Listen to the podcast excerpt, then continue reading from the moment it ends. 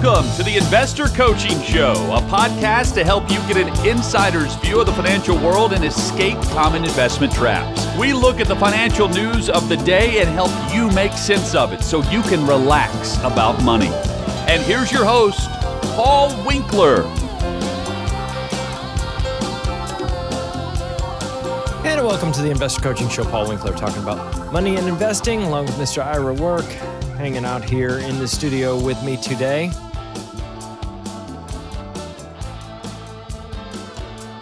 Yes, so um, we were talking about just before this break, we got into a, a little conversation, and, and I brought up the whole thing with marijuana stocks. It's just the idea there's always something. Squirrel. There always there was always something to pull us off track to make us go, hey, I need to be doing this instead of that, you know. And uh, investment advisors get pulled off the track as well. I've talked about that many times. There was discussion where we're going to make every financial advisor. You hear the news about that? We're going to make every financial advisor be a fiduciary, have to keep their client's best interest first.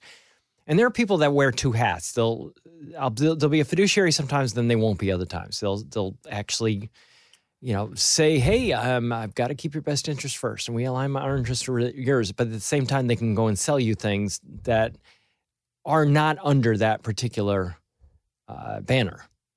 So, you know, hence we just kind of when we talk about, it, we say, "Well, we're always under that banner." I mean, that's that's that's the way we operate.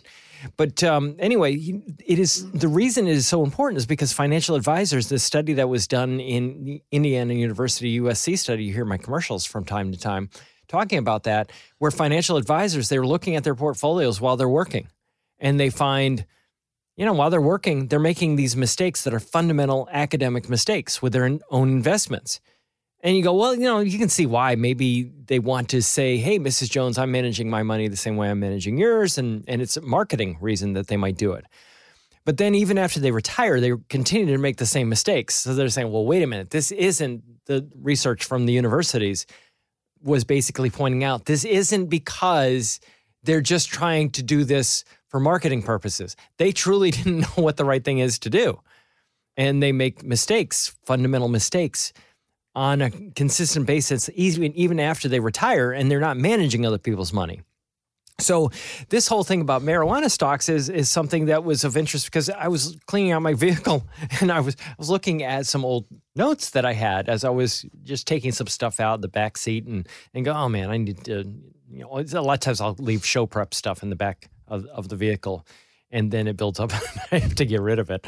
Uh, but it was I was talking about uh, in one show I was talking about how they were uh, looking at antidepressants, and they brought these antidepressants to Cambodia, and they said, "Hey, we've got these uh, antidepressants we ought to use because we know that you have a large population of depressed people in Cambodia," and the local doctors say, "Well." We, we don't need them we've got some antidepressants that we've discovered work really well. and, they're like, oh, was it herbal? Is it St. John's wort? Is it, you know, what is it? And um, yeah, it says, you know, we want to give him an antidepressant. And he said, you know, sat with him and listened to the person and and he said, Well, here's how we solve depression. We we bought him a cow. and what happened is these people would be in the rice fields and in the story was, I, I need to tell the whole story because I just remembered the rest of it. The rest of the story was you had people in Cambodia and they would step on a mine or something like that and they had a leg blown off and they couldn't be rice farmers anymore. They couldn't do what they used to do. Mm-hmm. And what would happen is once they lost their vocation, they became depressed. Right. Okay. So what they did is they said, "Hey, we have these antidepressants for your people you know, American pharmaceutical companies coming in and we're going to give you things to help with your depression. And the, the doctors there says, we, we already figured it out. We bought them a cow. You didn't have to have your leg to be able to work with cows. It gave them purpose. As long as they had purpose, they were able to thwart depression. Mm-hmm. And so often, what happens is we have hopelessness, is what depression really is. It's anxiety, it's fear of the future. And add hopeless to, hopelessness to that and that's where you end up with you know that there that's one part of it. You know there can be chemical things and like that you know so i'm, I'm being a little bit overly simpl- simplified right here. But in essence that's what we're talking about. Well one of the things we're finding here in america that people are trying to do for depression and for anxiety is what? Weed. Smoke Uh-huh. weed. And, you know people are doing that and you know go well you know they're they're doing that and they're hoping hey maybe I can take care of this problem. Well there was an article in the Wall Street Journal that talked about how the cannabis that people are using for anxiety is actually um, likely making it worse is what they found.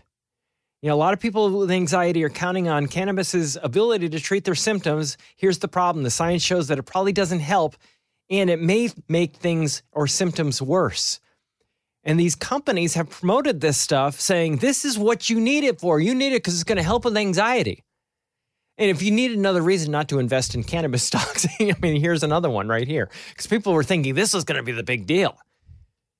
And, uh, you know, as I pointed out, the people that made the most money on this stuff were the people selling the implements to grow this stuff, Mhm. you know? But what happened is they had, um, they, they had all this research that they were doing to find it's not helping. So if you have anybody you know that's doing it for that reason, go, you know, there's an article in Wall Street Journal, you might want to read it. might not be a bad idea to, to look at what you're doing and see if it has any efficacy. Um, real estate. Had you see the news, Ira, on real estate this week? Uh, big talk about in Market Watch that real estate commissions, as we know them, could end.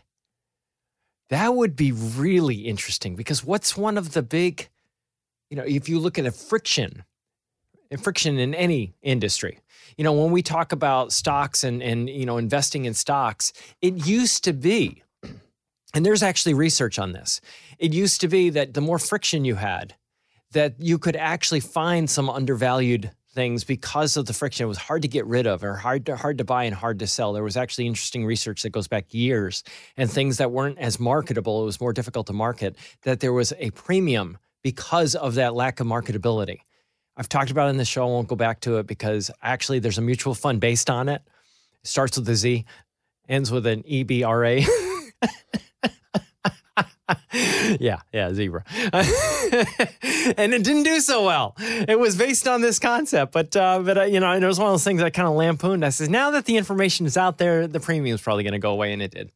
Uh, but anyway, so uh, what happened in the in the investing world is as time went on commissions went down and down and down and down further. And it was more it was easier to actually buy and sell stocks and you got rid of a lot of that friction.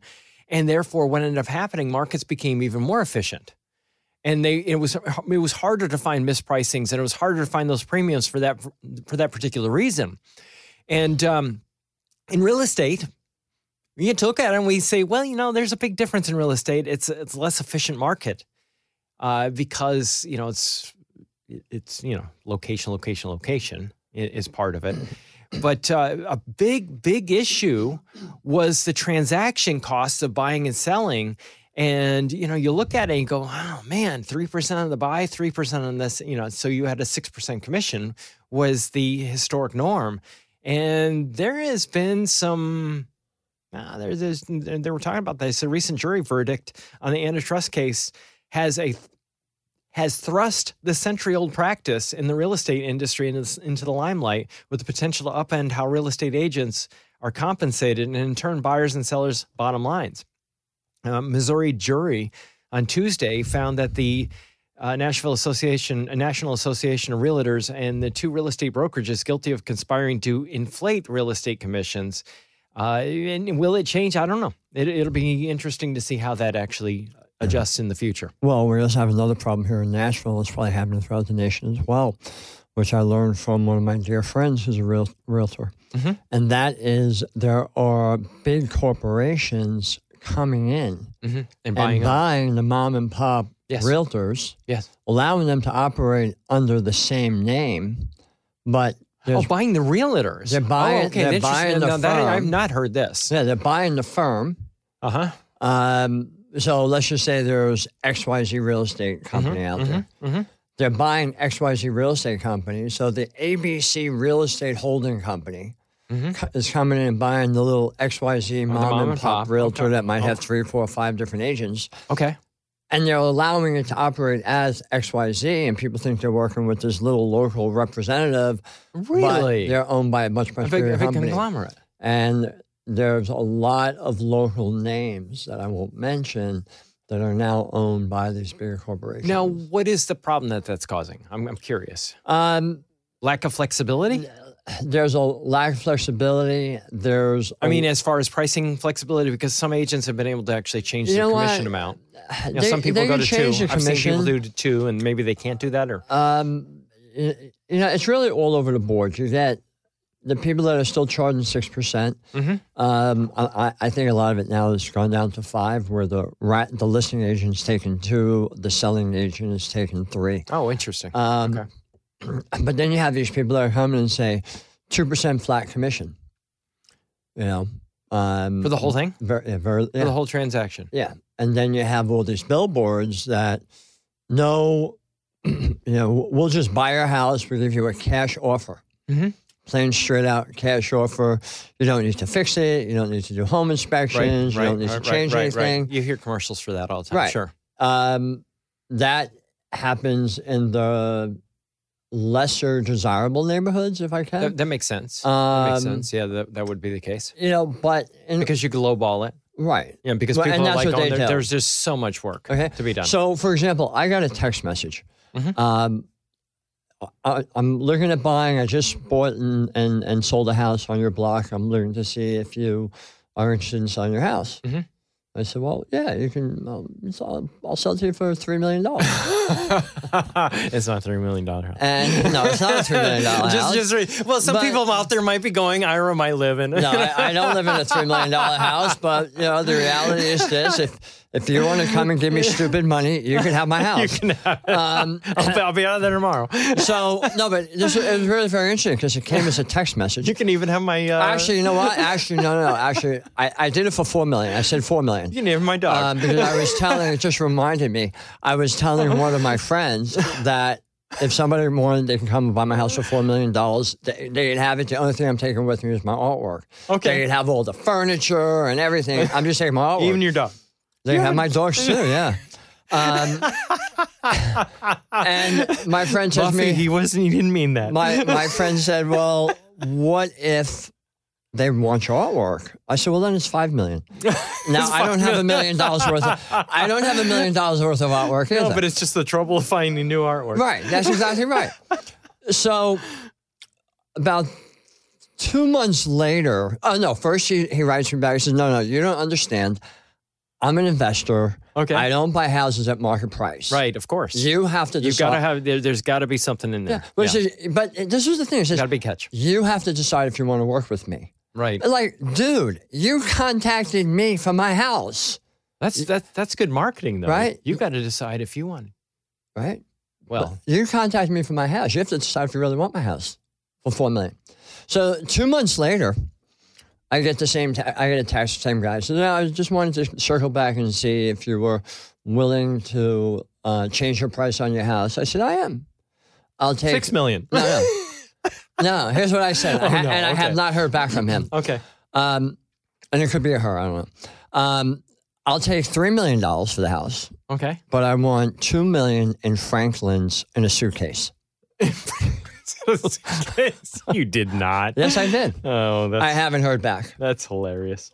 So, Uh, but, so- so- but but the point is, there are people, there are investors out there. There's a house down the street from me. They had they bought the house, the property. They tore down the houses that were on the property. Mm-hmm. Uh, they put up Yeah, because they want the land. They Huge don't. house. Yeah, Yeah, lot of- because it's um, because I live on a hill. Forget so about this it, is yeah, halfway up the hill. Yeah.